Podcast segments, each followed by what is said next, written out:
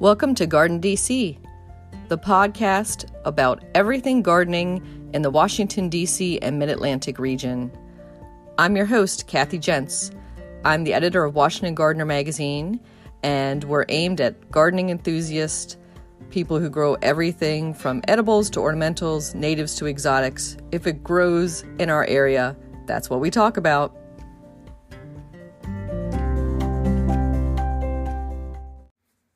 Welcome to episode 134 of the Garden DC podcast. In this episode, we talk with Sam Hoadley of Mount Cuba Center all about Carex for the Mid Atlantic region. The plant profile is on pink muhly grass, and we share what's going on in the garden as well as some upcoming local gardening events in the What's New segment. We close out with Dr. Alan Armitage, who shares the last word on common sense gardening. This episode, we're joined by Sam Hoadley. He is the manager of horticultural research at Mount Cuba. Welcome, Sam. Thank you, Kathy. Thanks so much for having me. Thank you for joining us. And Sam, we previously had two Mount Cuba coworkers on the Garden DC podcast, and that was Amy Highland talking about trilliums and George Coombs talking about the garden phlox trials that you had put on uh, a couple years ago. And today we're going to be talking to you all about the very brand new, and I'm like smelling the report right now, Sam. yep. fresh, fresh ink off the printing press of the Carex for the Mid Atlantic region uh, report that you all just put out. That's fabulous. Yeah, no, it's um, it is just we just released it um, uh, on the website on the 17th, so brand new. Great. Yeah, and before we go into all things Carex, uh, we like to ask on the Garden DC podcast were you born with a green thumb, Sam, and chlorophyll in your veins, or did horticulture come later in life? Um, horticulture, um, at least being outdoors, was always kind of part of my life. Um, I grew up in north central Connecticut um, in kind of a woodland area, and the woods were really my playground growing up. Um, and I think that early exposure to being outside, um, that early love of nature that was instilled in me, um, really kind of stuck with me forever. And I was, I think, one of those rare cases of a, of someone who really knew that, uh, you know, what they wanted to do very early in life. Um, and, um, you know, my college search, um, I did that search with that desire in mind to be working with plants. And eventually went to University of Vermont um, where I got my sustainable landscape horticulture degree.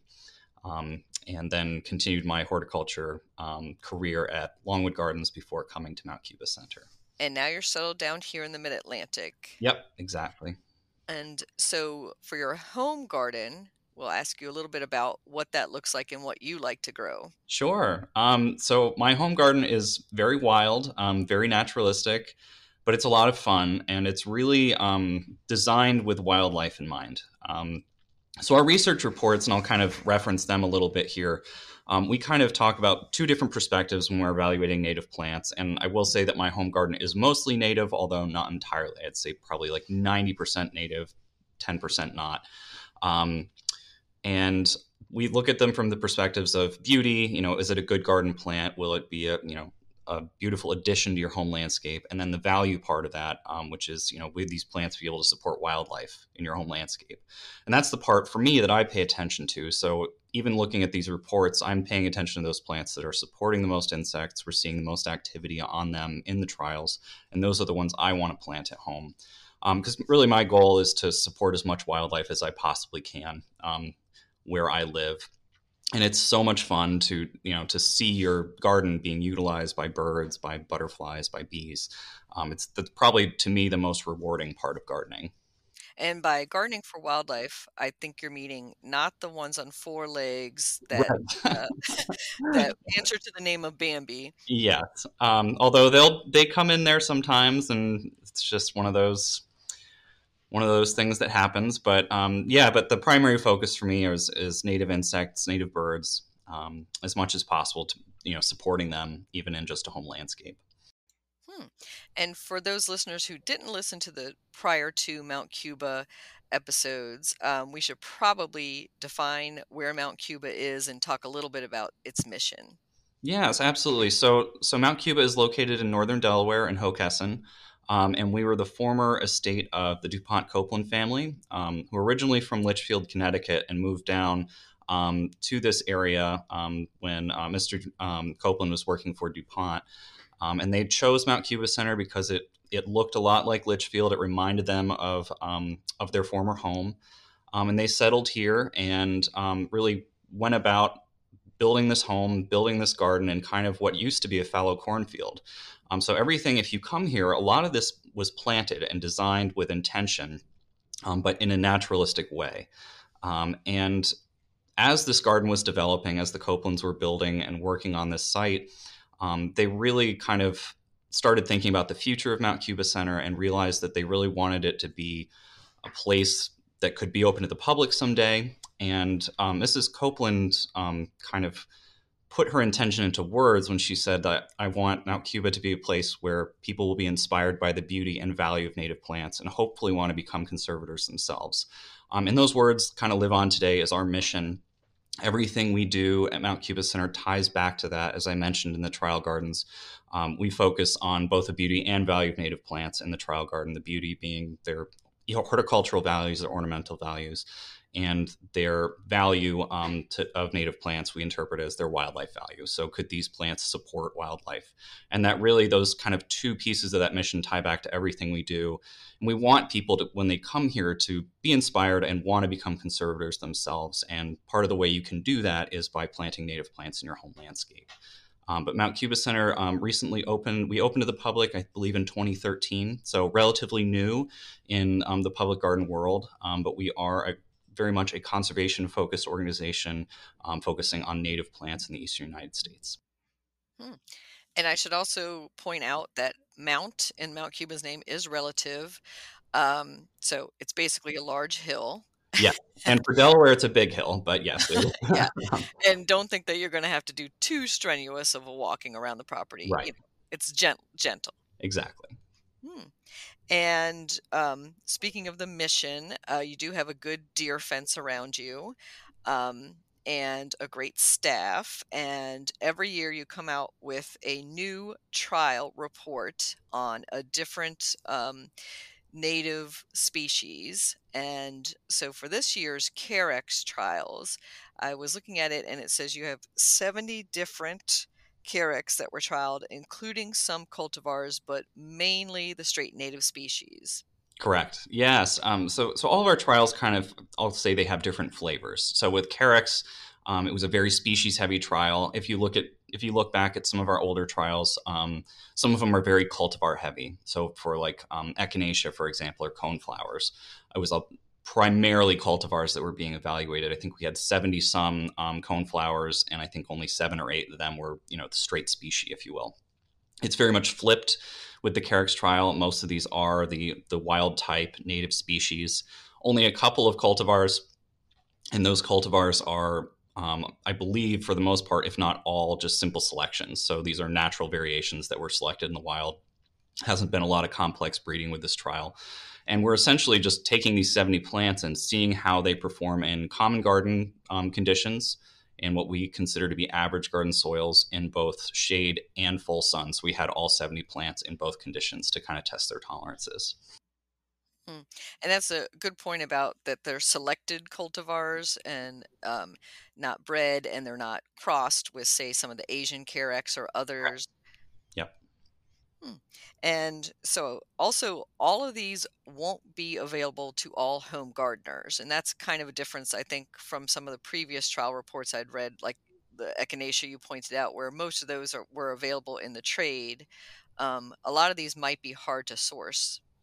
Some of them may be hard to source, um, but I, the, the majority of the top performers, um, which ended up being 16 of the 70 different Carex um, that we featured in our research report, the majority of those 16 are either somewhat commercially available or readily commercially available. You will, if you look for them, you should be able to find them. Um, and a few of them we're hoping will become more available um, as time goes on. There was a couple of species. Um, one I'll probably mention later on is Carex woodii. That's out there commercially, but um, a really it's one that I think is really going to catch on, and you're going to see show up more and more commercially because it's it's such a great garden plant. Um, at least from what we saw in the trials. Um, so there are a few that I think will become more available going forward. And it's true there are a handful of species that um, are scarcely commercially available, um, if I mean if commercially available at all, that were not necessarily top performers. Um, but um, it's possible that those two may end up in cultivation someday. And I think your report plays an important role in actually creating that market. So if I open that up and you know read great things about one certain Carex and go to my local garden center and ask for it, that's going to pass down the line to the growers and create that market for it. Right, and those really those are the two big target audiences for us. It's it's homeowners and it's the nursery industry.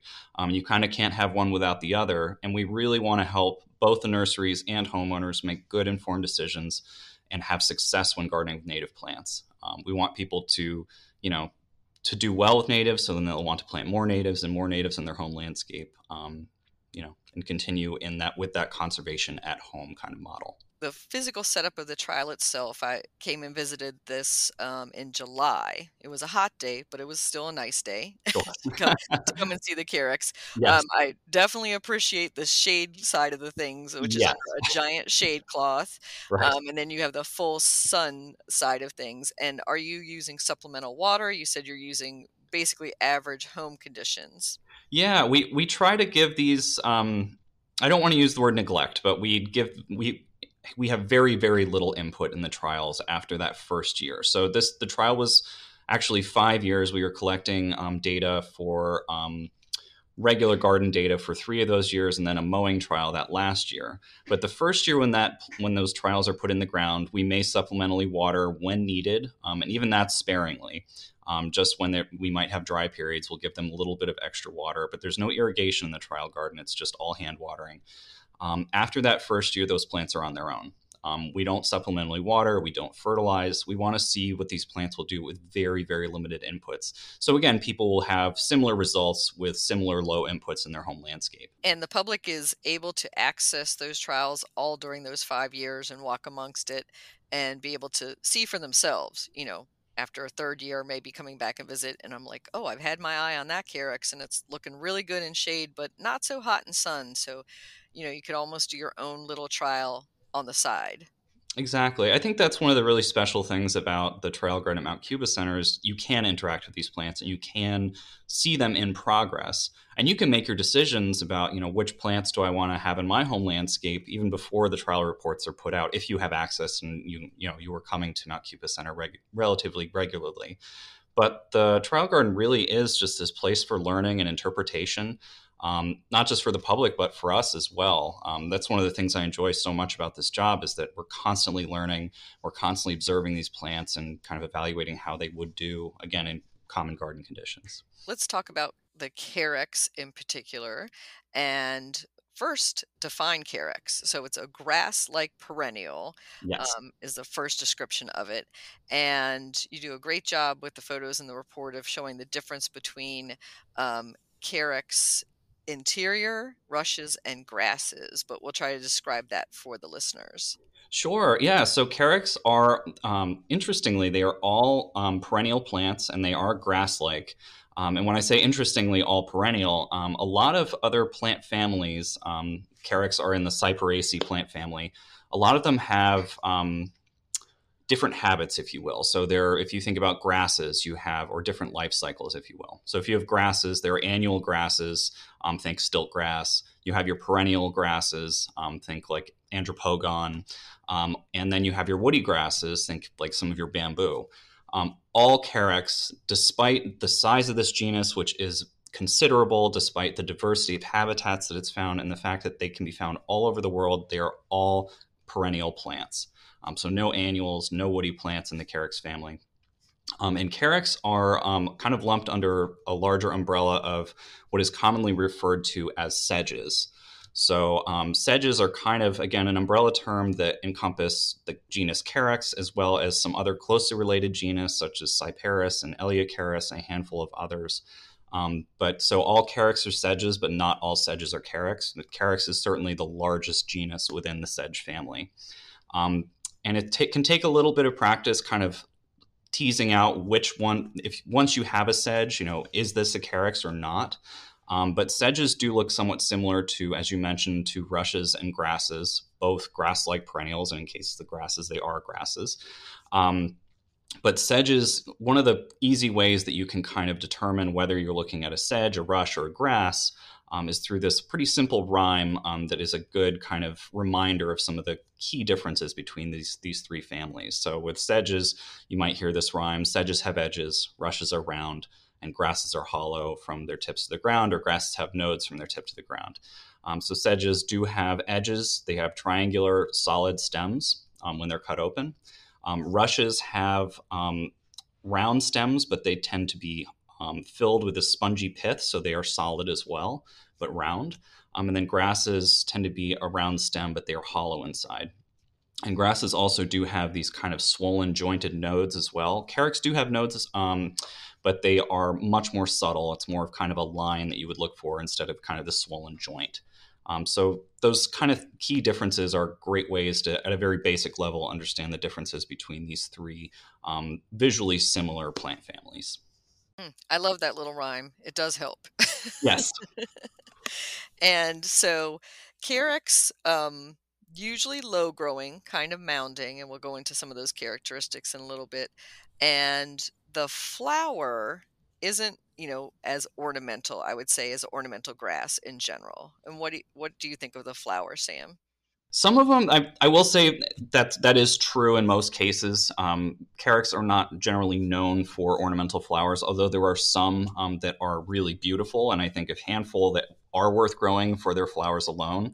Um, the thing about Carex flowers is they tend to be fairly short-lived, so this is just maybe kind of a week or two that the flowers um, kind of are giving you that ornamental display. Um, I think the seeds from Carex are actually the really most ornamental part um, of these plants besides their foliage, which is what you really want to grow them for. Um, the fruit can last a lot longer. They have these beautiful shapes and structures, which I think add a, a lot of interest to a lot of these different species. Um, and um, and yeah, th- I mean, but some Carex flowers really are beautiful. Like there's a handful of our top performers, Carex woodii, which is one I will continue to mention, um, has beautiful carpets of kind of these straw colored flowers in early spring, a great complement to other um, early flowering perennials. Um, definitely for that species, it's worth growing for the flowers alone. But a lot of the flowers for Carex are fairly nondescript. Um, mm-hmm. and in our rating process, um, we generally weren't awarding extra points for showy flowers. We kind of thought of them as a bonus. We were really focused in on the vigor of the plants, um, the foliage quality, those kinds of things that are really what you're growing these plants are for for the majority of the growing season. Yeah, I was contrasting that to some of your wildflower trials where you would be rating, you know, the color and the look of the flowers, its floriferousness, and also how many pollinators visited those flowers per day and what Right. pollinators were. So this is a very different trial. Yes, it was unique in a few ways, and and you did hit on a very important point there. Um, so with this trial, we were really able to pretty clearly evaluate, you know, the the health, the vigor, the beauty of these different plants um, in the trials. Um, but we were kind of um, it was difficult to categorize the value, if you will, of these plants. So, with, as you mentioned, with some of our previous trials, such as echinacea and hydrangea, um, it was easy to kind of watch those plants and record their pollinator visits. Our pollinator watch team, uh, volunteer team, um, collects a lot of that data for us, and it gives us a pretty decent idea about which ones, which of these plants is able to attract and, in theory, support the most insects in a home garden situation. Um, with Carex, because they're wind pollinated, you generally uh, they're not going to be offering that same um, value and attracting um, pollinators like say an echinacea or a hydrangea would be but that doesn't mean that they don't have ecological value um, they are host plants so there are insects that feed on their foliage um, birds and small mammals eat their seeds the plants themselves can act as habitat but it's a little bit more difficult to um, measure that So a lot of um, what we were seeing in the trial garden, we were seeing these plants utilized in that way, but it was a little bit more of an anecdotal um, point of view rather than like a scientific process. We were collecting data on that. One of the most valuable parts of the report, to me at least, um, was the section on Carex underground and comparing those Carex that are clumpers versus those that spread by rhizomes or root. Yes. Um, yeah, and they kind of are like at least in our trial, they broke out into those two kind of major categories: your lumper, your clumpers, and your spreaders. Um, and the vast majority of Carex in the trial were clump forming. Um, so in that case, you're going to plant them. They're not going to really overrun the bounds of where they're intended to be, um, and they're going to make these beautiful kind of you know mounds depending on the species. It'll change in the size and texture and so on. Um, but there were a handful of species that do spread by underground rhizomes and most of them were fairly gently spreading um, so carex pennsylvanica and carex woodii come to mind. They're low growing plants. I kind of think of them as kind of your base layer to your to your garden. They can kind of fill in gaps between other perennials. They're not going to overwhelm or outcompete other plants. Um, but on the other hand, we had a couple of species, Carex emoryi and Carex trichocarpa, that spread rapidly by rhizomes, very, very quickly, um, rather aggressive plants that in the right situation, so um, typically for those species, sunny areas with at least some decent moisture in the soil, um, they can overrun a small garden bed really quickly, um, and it can be hard to control. So for a small home landscape, maybe not the right choice for you know smaller garden beds, but that doesn't mean those plants are without merit. Um, if you have kind of a sunny meadow that you want colonized quickly, or if you need to stabilize a wet bank, um, these would be great species to utilize. So it really is about making informed decisions, right plant, right place. Um, there's no bad Carex species. It's just about where you may want to use them in your landscape. Yeah, and that's a great point about um, the wet feet or the dry, and you categorize them as well with uh, dry shade lovers or sun, uh, or that they can take wet. But also, when you're talking about fast spreading, um, I do want to set some expectations in our listeners because these are still plants. And yeah. it's not like going to grow, you know, 20 feet in one year, right. type of thing. Yep. It won't it won't go 20, but it might go two to three. Mm-hmm. Uh, yep. yep. And that's again once established, like exactly. after the first couple years. So first couple years, we got you know your creep, sleep, leap cycle. Exactly. Um, and then it might, st- uh, in ideal conditions, start to take over an area. Yep. And this is really just, we only saw that with two of the species out of the 70 that we evaluated. Most species were, um, I guess you could call them well behaved in cultivation. And almost you want them to spread more some of those clumpers um, because you're like oh, i would really like to have a nice patch of this but it's yes. so long to fill in and right. they're not inexpensive plants you know if, right. you know if you're not buying them by a plug if you're buying a quart sized or large or a gallon sized pot at a garden center um, and you get a grouping of three and then after maybe five years you could double that size in some of the clumpers right Right. Yeah, I mean, you can increase them through division. Um, and good times to do that is in spring and fall. Um, you can kind of split the plants up and increase them that way. Um, and seed is also a viable option, although Carex seed do need a cold treatment um, for the most part. Um, and some Carex are a little bit unique that way um, as far as what their germination requirements are. but you can increase them at home on your own, but it does tend to be a little bit slow and you're you're not wrong. Some of the larger plants are not inexpensive, but um, if you can find them um, grown in flats, that's a really great economical way to add a lot of Carex to your home landscape. Yeah, I hadn't thought about starting from seed, Sam. That is a good thought. Maybe I'll experiment this year with collecting some seed and, and see how that goes for me.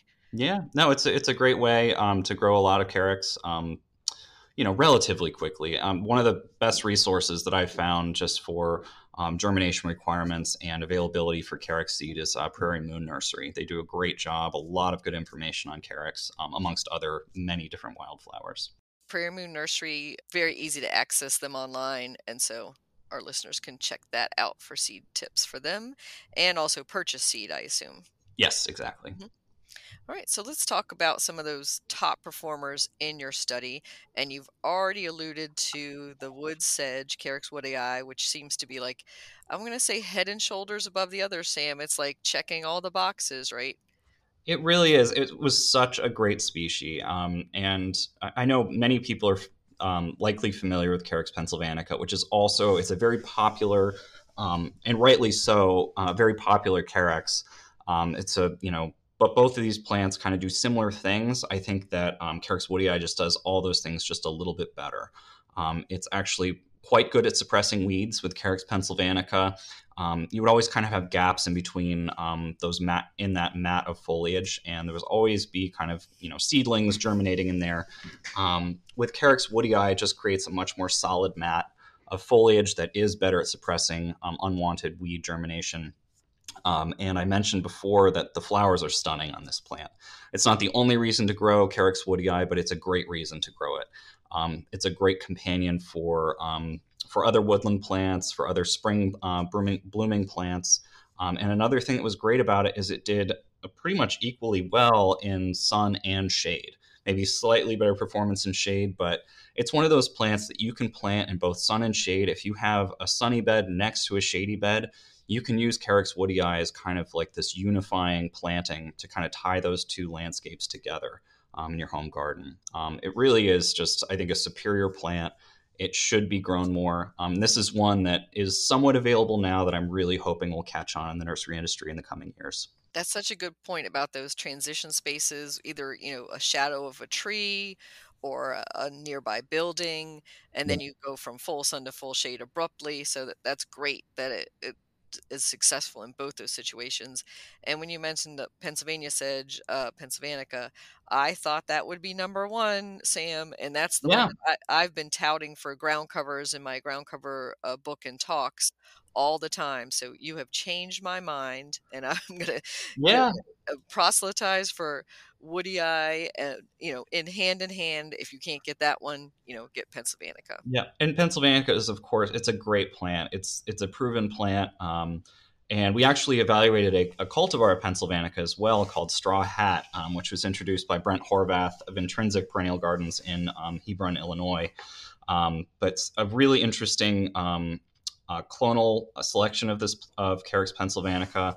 Um, those familiar with Pennsylvanica will know that it doesn't have the showiest flowers. They tend to be uh, fairly nondescript. But Straw Hat had, has beautiful flowers, kind of similar to Carex woodii in a lot of ways. Those kind of beautiful straw colored flowers that'll be born above the foliage um, in late April, early May. Um, not as fast to spread as regular Carex pennsylvanica, but an interesting plant to add to the home landscape as well. But I will always promote Carex pennsylvanica.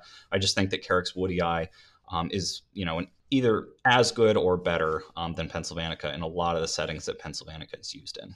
So woodii, the common name wood sedge, and the Latin name tend to make you think it would be something you would find as an understory plant in our native woodlands. Is that where it's mostly uh, native to?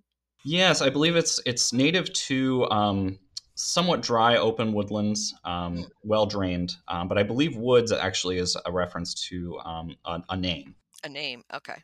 But um, it is native. To, I believe it is native to um, kind of uh, high open woodlands in the eastern U.S. All right. So our, your next two top selections, let's maybe contrast and compare them. So we have the Cherokee sedge and the common broom sedge. Yeah. Um, so both fabulous species. These would be our number two and three performers.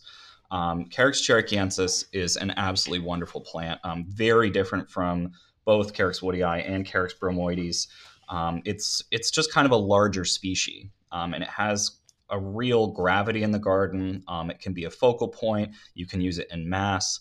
Um, and one of the really kind of nice features of this plant is it is as close to evergreen as we got in the Carex trial of our native Carex. Um, it kind of holds that dark green emerald foliage for a very long period of time. Only in kind of late winter do you start seeing any bronzing at the tips of that foliage. But I think if you were to plant Carex cherokeensis in a really protected, shaded spot over the winter, you might not even see that. Um, but it's a graceful plant. Um, it's beautiful, has tons of utility, can be grown in full sun as well as shade. Um, it's just a spectacular plant. Um, the only issue that we ever had with cherokeensis is that because it is so evergreen, it does provide cover for wildlife in the winter. And normally that's a great thing that we would really promote and be excited about. But in some cases, that wildlife was voles. Um, and they like to eat the crowns of Carex cherokeensis in particular. I think really just because it was providing that cover and they could kind of go underneath that plant without being seen by predators. Um, I will say they would cause damage to Carex uh, crowns, but they rarely killed them, and often the next growing season the, the Carex would recover, but they would have kind of an awkward period in the spring as they were kind of growing out of some of that winter damage. So just something to keep in mind and consider um, if you do have vole activity in your home landscape like I do. Um, and then Carex bromoides, another great plant, um, another clump former, just like Carex cherokeensis, but a little bit more of a, uh, a little bit of a smaller plant. Has really beautiful flowing foliage. Um, if you are familiar with uh, prairie drop seeds, so Sporobolus heterolepis, it looks a lot like that plant. But to me, Carex bromoides is kind of like a Sporobolus that you can grow in both shade and sun. Um, this is a really, really great plant for average to even wet soils um, particularly in shade. But again, we showed that it can be it's fairly adaptable to sun as well. Um, but a great foliage plant. Flowers on that one aren't as spectacular as others, but really it's that foliage that you want to grow really bromoides and cherokeensis for. That's a great point that you brought up about the evergreen sedges creating wildlife habitat um, and protection, which is, you know, you said good and bad. And so getting back to woodii, that's described as a semi evergreen. Does that mean it turns brown at the edges during the winter or in a harsh winter? You would see a lot of foliage damage? Yeah, you tend to see, um, even at this time of year, a lot of that foliage is kind of browned, um, which isn't a bad thing at all. And essentially all that it requires is just a slight cutback in late winter, but you likely don't even have to do that. Um, it was just kind of a simple um, basic treatment that we provided for the entire Carex trial. Um, each late winter, early spring, we'd give them kind of a cutback um, just to clean them up a little bit. But a lot of these Carex really don't need it. And with Carex cherokeensis in particular, um, I would recommend against cutting back that plant um, too heavily. Um, I think cleaning up those brown tips is totally fine, but if you cut that plant back really hard, Carex cherokeensis is very slow to push new foliage in the spring. So it has a kind of a long period of time where it's going to kind of look like this awkward cut back ball of foliage. Um, but just cutting back those tips and cleaning them up if, if you'd like to do that, if you'd like to have kind of a tidy garden, I think that's totally fine. But um, Carex and another species, Carex plantaginea, um, are both kind of slow to respond in spring to a cutback. So it's best to just kind of give them a minimal treatment. But with a lot of these more semi evergreen plants, um, cutting them back even halfway to two thirds um, is a great way to kind of refresh them in the spring and kind of encourage some of that new growth to come through uh, more quickly or at least more visibly great maintenance tips. And since you did bring up Plantaginea, the plantain leaf sedge, is that also the one that's marketed as seersucker sedge, or is that a different sedge? Yep, that's the same one. It's a great plant, and it is commercially available. Um, I, I love that kind of pleated foliage. It's one of those carex that you can see it in just the foliage and know exactly what you're looking at. Very recognizable very it's a great plant for covering ground. Um, we use it. There are several beds at mount cuba center that are planted with just carex plantaginea and they are spectacular. Um, it's another plant that is as close to evergreen as you can get in our native sedges in the trial. Um, and if you protected it from a little from winter sun um, in your home landscape i think it would be as close very very darn close to evergreen as well I do love that one, Sam. And that one almost has a chartreuse look sometimes, depending on how much sun it gets. Yep. Um, and yeah, that puckered foliage.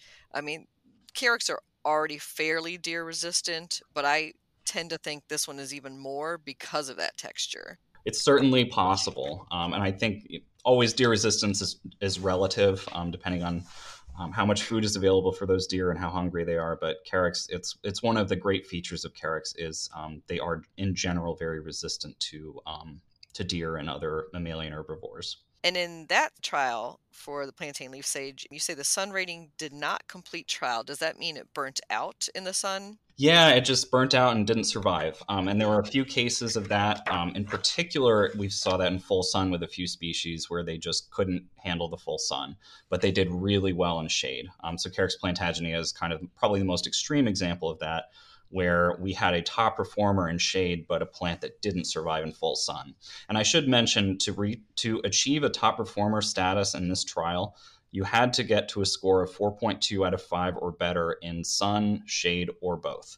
Um, so it didn't have to be, um, you didn't have to do it in both conditions, just one of them. But most of these plants, or I shouldn't say most, but many of the Carex in the top performers list did perform at a 4.2 or higher in both sun and shade. Yeah, I'm not surprised about that because my seersucker sedge is definitely in a part shade to part sun situation, and they can get a little crispy on the edge if it's you know hitting the afternoon sun. For sure, for sure. Morning sun is great. I think once you start getting to that midday and afternoon sun, you really kind of want to have that um, in some kind of protection during those hours of the day. So our next top performer choice is categorized as large. Maybe we can talk a little bit about the sizes of Carex. So you kind of have like the ground hugging little mop heads. Um, and what would you categorize as a medium to a large? Yeah, so so small to me um, is like kind of like a foot and under, um, is at least in height. Um, medium would kind of be in that range of one to two feet, somewhere in there in height. Um, and then large would be maybe two to three feet and more. Um, and I mean, depending on kind of spread and all things like that considered, those were our general size categories that we gave. Um, so for Carex haydenii, definitely a larger species, much more upright. Kind of reminds me of a, a miscanthus um, in a lot of ways. It kind of has that very upright fountain type of shape. Um, very beautiful plant. Another one that did well in sun and shade. Um, and this is one that I think is worth growing for the flowers alone. They are truly spectacular. I, I, think I wrote in the description it looks like sprays of white and brown pipe cleaners that are kind of erupting over the foliage. Um, it's really spectacular. Um, and then for the rest of the year, in both sun and shade, the, the foliage looks great. It's really a worthwhile plant. Um, could be used successfully in a perennial border, in a rain garden. There's a lot of uses for Carex haydenii. Um, and if you like that look of Carex haydenii, but you want a slightly smaller plant, Carex stricta, which is the next top performer, does very similar things, just in a slightly smaller package. And I was just looking, because they're both clumpers. Yes. They do look like they would meld pretty well in perennial borders and not take over and kind of yes that space where you'd have ornamental grass, but you might have deer issues. Exactly. Yep, and these are both deciduous species. Um, they behave fairly similar. Similarly, they occur in fairly similar habitats, kind of these wet, sunny areas um, in the wild. Um, but they're both very worthy additions to home landscapes. Your next two, you know, they're they're getting into the medium level here for top performers. Yep. But we have Emory sedge and long beaked sedge, and I love that name, long beaked sedge. Yes, yes, um, yeah. So so Carex emoryi or Emory sedge. Um, this is one of those Carex that spreads very quickly. Um, so Carex emoryi and Carex trichocarpa. Um, in proper conditions, and those conditions would be sunny, kind of moist soils, um, they can spread rapidly in a home landscape. So this is one that you kind of want to think about where you might want to site it but it covers ground really well. In the right situation, this could be a really, really good plant to use. Um, it has really beautiful kind of blue green foliage. Flowers are sparse. Um, in theory, it's doing a lot of its propagate or a lot of its spreading by just rhizomes and vegetative means. Um, so it's not producing as many seeds as some of the other species. Um, it's a great plant. Again, just use um, with that knowledge in mind that it is going to spread. Um, Carex sprengelii, very similar to um, to Carex cherokeensis. Uh, actually, they come from the same um, same section. Um, and one of the things that I love about this plant is that uh, the flowers and fruit, it really does look like heads of wheat. Um, it's very attractive, offers kind of an interesting texture, offers movement to the landscape. Unfortunately, um, and this is true of many sedges, after those flowers are, have finished blooming, they tend to flop over. But that flop, as those plants kind of flatten out, um, new foliage quickly is produced and kind of covers that up. So it's only a couple weeks where you kind of have this awkward period in the in the garden. But likely, if this plant were surrounded by other perennials, that flop wouldn't be as severe, and you wouldn't notice it as much in a home landscape. Um, but definitely worth growing for those flowers.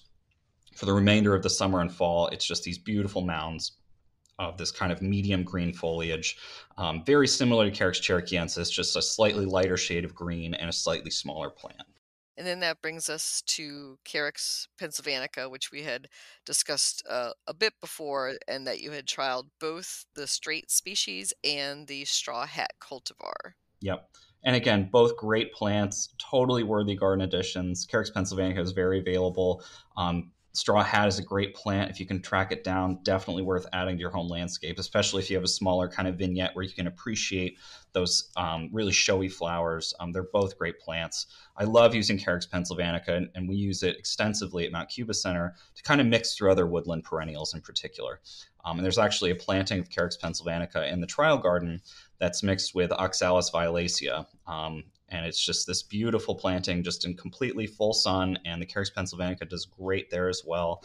Um, but it allows kind of these more delicate plants to come through it and it doesn't overwhelm them. So that's kind of one of the positives of it not being able to outcompete those plants. Like carex woodii some of those more delicate plants might have a harder time growing with them. So if you are using carex pennsylvanica in a mixed planting that might be a better option between woodii and pennsylvanica yeah, that's a good point, and I love the way Pennsylvanica moves in the wind. I'm always recommending mm-hmm. that for kind of that undulating meadow type texture that it has to it. Yeah, absolutely. Let's skip to you had talked about some of the uses of Carex, describing how you use it in the landscape at Mount Cuba, but how about as a container plant?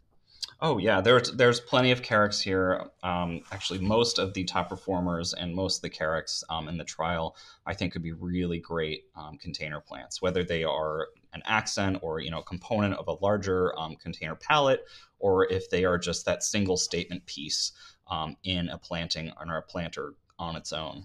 I think a lot of these plants would do quite well. Um, I think if you were to plant those, if you were to have those containers in full sun, um, just be aware of their water needs. Um, but even if you if you pick the plant correctly, um, even in a container, um, they'd probably need pretty low maintenance, and you'd have a very successful planting. And when we say low maintenance, we're talking not talking no maintenance, correct? Right. Right. I wouldn't say no maintenance, um, but as far as the Carex go, I mean, a very limited cutback. Um, uh, but other than that, we've had very um, little issues with disease. I think in a container, you might have to watch your watering a little bit more than you would with plants just in the ground. Um, but those those would be my primary um, times of care is kind of that late winter, that late winter cleanup. Um, if you'd like to do that with a lot of these species, you can. Um, with some of them, um, a more uh, limited approach would be recommended, like with Cherokeensis and Plantaginea. And then in a container in particular, just kind of keeping an eye on water um, because they are in kind of a limited vessel there. Um, but very close to no maintenance as far as um, a container planting would go or a garden plant would go. And when you say cutback, are you using hedge trimmers or mowers, or how are you doing your cutbacks? So uh, you can do all of the above. You can use pruners. Um, the, they make um, there's little like hand scythes that work really really well. You can kind of bunch the plant together and make one simple cut with the hand scythe. Um, weed whackers work. Um, mulching mowers work really well. Um, and uh, I mean, it kind of depends on what you're going for, how tidy you want that space to be. Um, after you've completed. Obviously, the hand methods are a little bit cleaner um, but they take a little bit more time. But mowing is a totally acceptable and easy way to cut back a lot of carex all at once. Um, and actually, we did a mowing trial in the fifth year of the evaluation to see how these plants would handle regular mowing um, through the growing season. That mowing trial really fascinated me, Sam, um, since I am uh, into ground covers. And so I always thought of Carex as a ground cover as just leaving it uh, to its full length. Sure. You know, letting it be floppy and letting it, you know, have some movement in it. Um, so doing a regular bi-weekly mowing and treating it like a turf grass was fascinating to me. Do you find a lot of people doing that?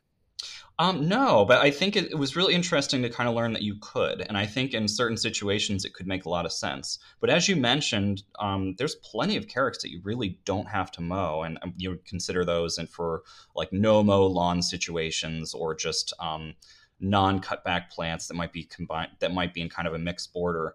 But I think there are certain situations where um, lawn replacement might make a lot of sense, um, particularly in smaller spaces or areas that might be difficult for turf grass, say like dry shade or something like that. There's some Carex that would fit that niche really well, and they would be very low maintenance alternatives to turf grass while kind of giving you a very similar aesthetic.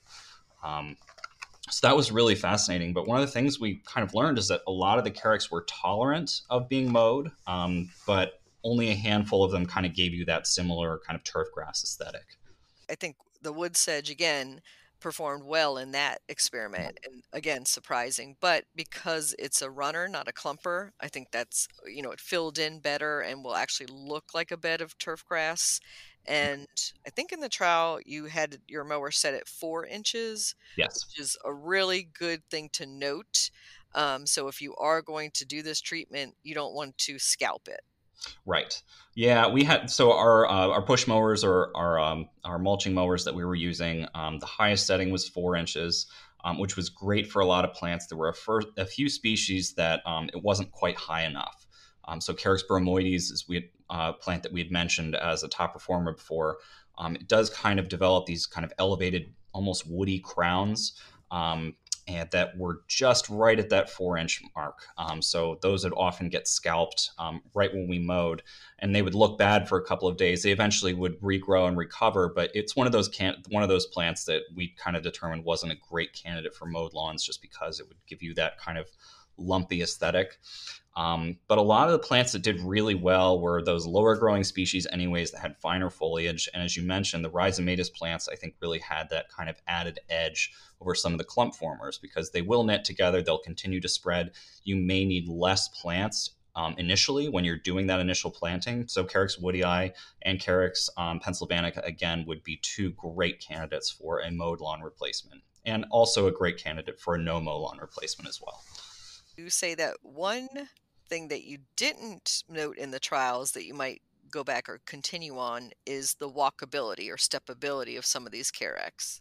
Yeah, that's the one thing we're really not sure about. You know, how much wear and tear can these plants take? You know, are they would they be able to kind of live up to what we expect of turf grass?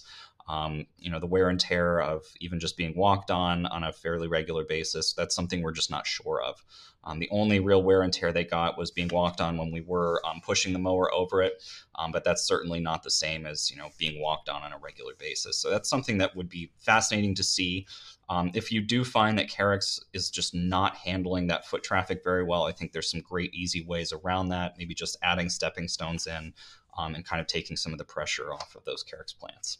Yeah, and I think that the stepping stone would be good, but also a little pathway you know, sure, just cut out of it, or you know, how many of us are playing rugby on our right. lawns anyway?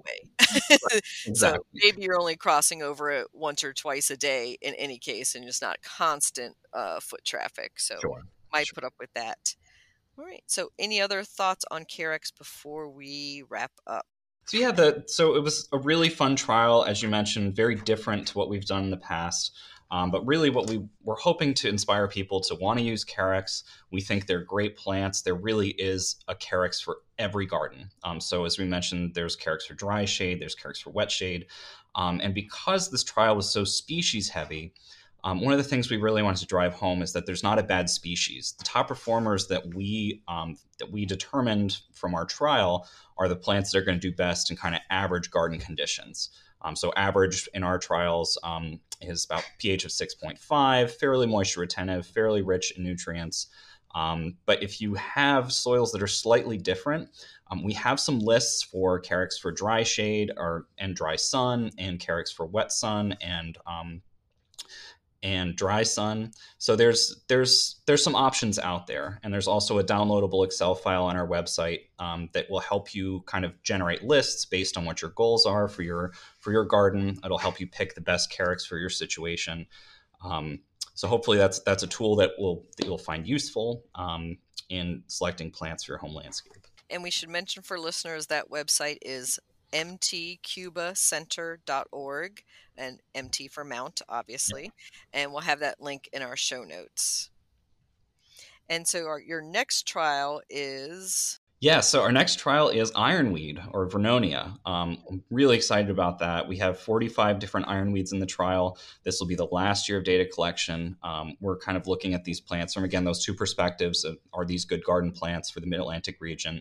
And will these plants be able to support wildlife? Um, in this case, pollinators in the mid Atlantic region as well in your home landscape.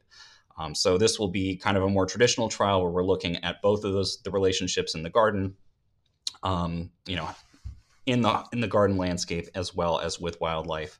Um, and it's it's been really fascinating so far. And again, you can come and see these plants. We open April 1st. Um, you can come see these Vernonia. They'll probably just be starting to grow, uh, and they're going to have one more season in the ground with us. Um, probably the best time to come see them is late August, early September. Um, when they're kind of at their peak bloom. So, how can listeners contact you, Sam, if they want to follow up? Yeah, um, but please contact um, either info at mountcubacenter.org um, or my email address, which is just shoadley at mountcubacenter.org. Uh, Mount Cuba is just mtcubacenter.org. I'm happy to chat about the trials anytime, happy to answer questions on the current trials or plants or evaluations that are ongoing. Um, and please let me know if you're stopping by. I'd love to show you the gardens. Thank you so much, Sam, for sharing about your new Carex research report and all those helpful hints. Thank you again so much for having me. This episode is brought to you by Bumble. So, you want to find someone you're compatible with, specifically someone who's ready for a serious connection, totally open to having kids in the future, is a tall, rock climbing Libra, and loves rom coms with vegan pizzas on Tuesdays just as much as you do. Bumble knows that you know exactly what's right for you. So, whatever it is you're looking for, Bumble's features can help you find it. Date now on Bumble.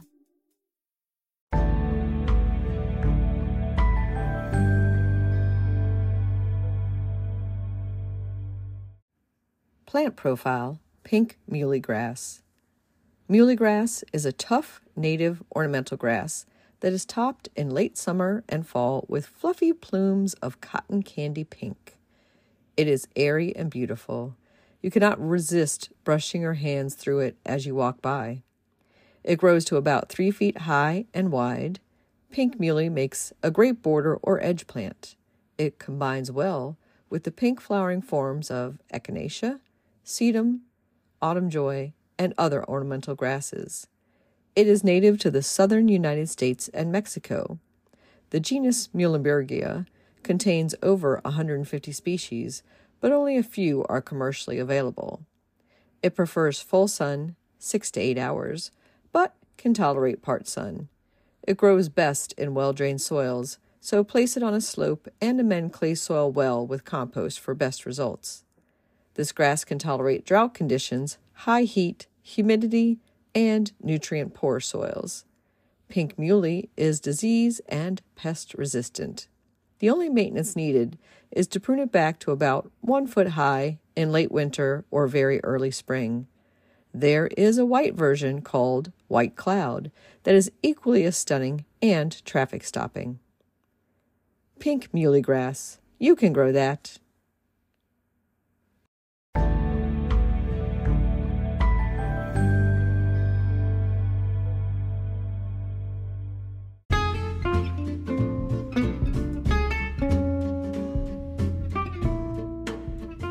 What's new this week?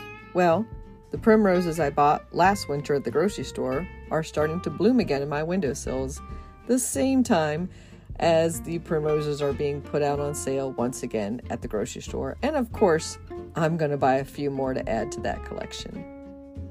In the local gardening world, some upcoming events that you might want to attend include the Urban Trees 101 and that is on Monday, January 30th from 7 to 8:30 p.m., hosted by Casey Trees and the City of Hyattsville to discuss the importance of trees in our city spaces.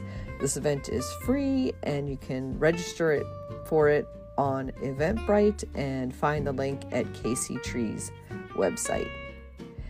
Also happening is March 3rd and 4th, the Galanthus Gala 2023. It's back and it's a hybrid this year. Um, so it'll be partially online and partially in person at the Downingtown Friends Meeting House in Downingtown, PA. And you can again register for that through Eventbrite. Um, prices range from $29 to $99, depending on if you're attending one lecture or the entire meeting. And don't forget about our Washington Gardener Magazine seed exchanges coming up on Saturday, January 28th from 12:30 to 4 p.m. at Brookside Gardens in Wheaton, Maryland. You can register for that now at WGSeedX that's EX 2023.brownpapertickets.com And we still have plenty of spaces left at the following weekend's seed exchange on Saturday, February 4th at the same time 12:30 to 4 p.m. at Green Spring Gardens in Alexandria, Virginia. Use that same link, just toggle down and make sure you're selecting the February 4th date if you're going to attend the Virginia one. And we also have our, our garden book club meeting coming up on Thursday, February 9th from 6:30 to 8 p.m. and that is held via Zoom and we are discussing The Earth in Her Hands 75 Extraordinary Women Working in the World of Plants by Jennifer Jewell, and I hope you'll join us for that. Happy gardening!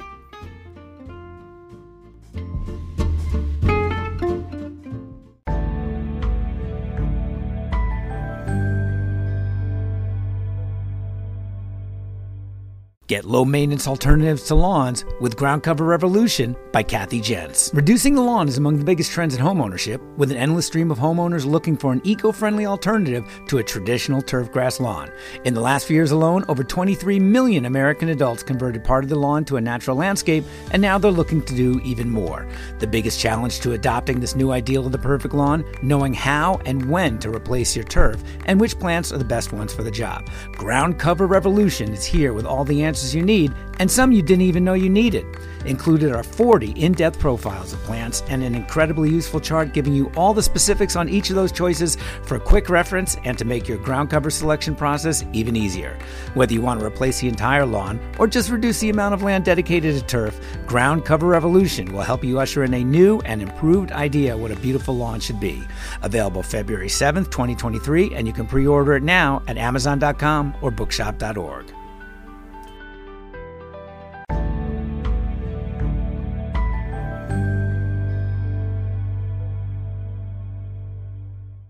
In the new book, The Urban Garden by Kathy Jentz Teri Speight, you'll find dozens of inspiring and creative ways to grow flowers, shrubs, vegetables, herbs, and other plants in small spaces and with a limited budget. Whether you want to grow on a balcony, rooftop, front stoop, or a tiny urban patio, turn your growing dreams into reality and build a gorgeous and unique garden that showcases your personal style while still being functional and productive. With the ingenious ideas and resourceful tactics found here, you'll be maximizing yields and beauty from every square inch of your space while also making a lush outdoor living area you'll crave spending time in. Whether you're growing edible plants or beautiful flowers, the 101 amazing growing ideas found in the urban garden will turn your tiny urban yard into a treasure trove of green you'll be proud to share with family and friends. Buy your copy today at your local retail bookseller or order it online now at Amazon.com or Bookshop.org.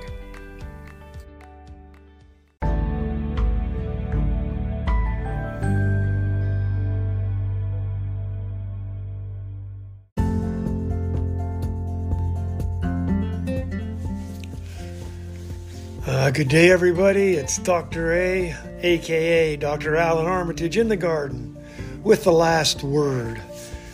And today's last word is about common sense gardening. There are, count them, at least seven books on gardening for dummies. That's how complicated we have made gardening. There are books on how to prune hydrangeas, entire books on how to prune roses or clematis, entire books on how to pronounce botanical names. I think it's time that we gave our daughters, our neighbors, our friends a bit of a break on this gardening thing. Let's get some common sense back into gardening. So, the last word I want to talk about today is this thing we call pruning, cutting back, or whatever you want to call it, so that your shrub, generally shrubs, woody plants, look better than they did before you did it. Let's put this pruning thing in perspective. Nobody is out in their native habitat of a hydrangea or a viburnum or a spirea or whatever with a pair of secateurs. The deer may do a little pruning, whatever, but nobody's out there doing it. So the plant itself is just fine if you leave it alone. But we have a garden and we want our plants to have more flowers, to have a better form, whatever reason. So we do this thing we call pruning or cutting back. Entire books. Here's my next book on pruning. It is four words cut back after flowering. That is all you have to know. My daughter does not need to know whether it blooms on new wood or old wood. Who cares what wood if she cuts it back after flowering? There's no schedule or deadline as to whether it's a day after flowering or a week after flowering or even a month after flowering. But don't wait to something that flowers only in the spring to cut it back in the fall, if you want to cut it back at all. If something flowers all year, cut it back all year if you wish, or leave it alone. Cut back after flowering simplifies life. It probably doesn't do anything for the authors who have a 300 page book on pruning, and there are right ways, believe me, I, I understand that. And there are wrong ways. But for my daughter and for my neighbors, cut back after flowering works. Now that's my last word on Common Sense Gardening, the art of pruning. See you in the garden. This is Dr. A. Until the next time, bye bye.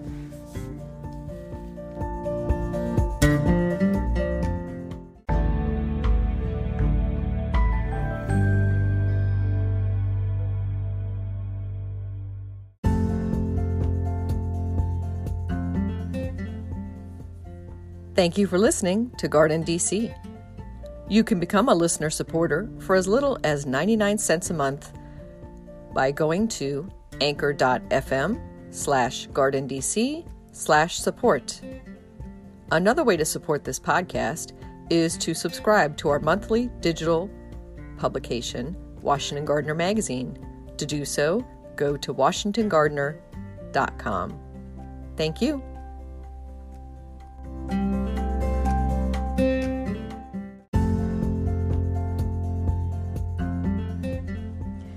You can find Washington Gardener online at washingtongardener.com, on Twitter at WDC Gardener, on Instagram at WDC Gardener, and on Facebook.com at Washington Gardener Magazine.